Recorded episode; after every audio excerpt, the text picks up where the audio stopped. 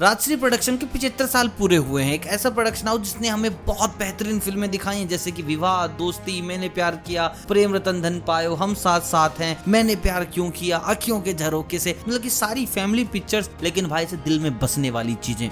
और उसी की सेलिब्रेशन पार्टी रखी गई थी, जिसके अंदर ऐसा मेन जो फ़ंक्शंस के चाम थे, वो बोमनी रानी थे, वो थे अनुपम खेर, वो थे अमिताभ बच्चन की वाइफ जया बच्चन जी। क्योंकि अमिताभ बच्चन नहीं आ पाए, उनके थोड़े हेल्थ इश्यूज़ चल रहे हैं क्योंकि जो लेटेस्ट मूवी है राजश्री प्रोडक्शन की, वो है उच्चाई जिसके अंदर अमिताभ बच्चन है, अनुपम केर हैं, बोमन ईरानी है तो आप देख सकते हैं। तो भाई, वहाँ पर अमिताभ बच्चन जी को रिप्लेस करने आई थी जया बच्चन। अब जया बच्चन कोशिश तो कर रही थी उनको रिप्लेस करने की, लेकिन भाई साहब, जया बच्चन की मानसिकता थोड़ी ना पागलों वाली है औरत पता नहीं क्या ही करती रहती है। अमिताभ बच्चन की वाइफ कैसे बन गई, क्यों समझ में नहीं आ रहा। रेखा बेचारी रोती होगी सोच सोच कि कहाँ यार। चलो, छोड़ो ये बात तो। अब मुद्दे की बात यह है, वहाँ पर कंगना भी आई हुई थी, कंगना रनौत।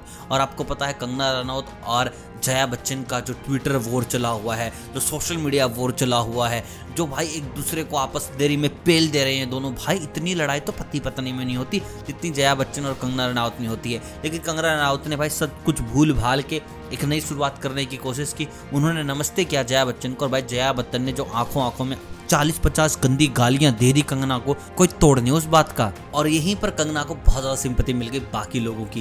तो नेटिजन उनका यही कहना है कि भाई, जब कंगना नई शुरुआत करने को तैयार थी तो जया बच्चन तो उनसे बड़ी थी, उनसे मच्योर थी, उनसे समझदार थी तो उनको भी दोस्ती का हाथ बढ़ाना चाहिए था। लेकिन भाई, कंगना खड़ी ही रही इंतज़ार में कि जया बात करेंगी बात करेंगी, उसने घंटा बात नहीं करी, चलो यहाँ से। लेकिन अब इस पूरे केस में जो वाहवाही मिली है, वो कंगना को मिली है कि भैया, उन्होंने बेजती करवाई है। और अगेन मीडिया तो भाई खिलाफ है ही जया बच्चन के। पागल कुछ भी बोल दे रही। है बाकी आप मुझे कमेंट करके बताएँ कि आप किस साइड है। कंगना रनौत की साइड है या फिर जया बच्चन। मिलता हूँ, चल बाय बाय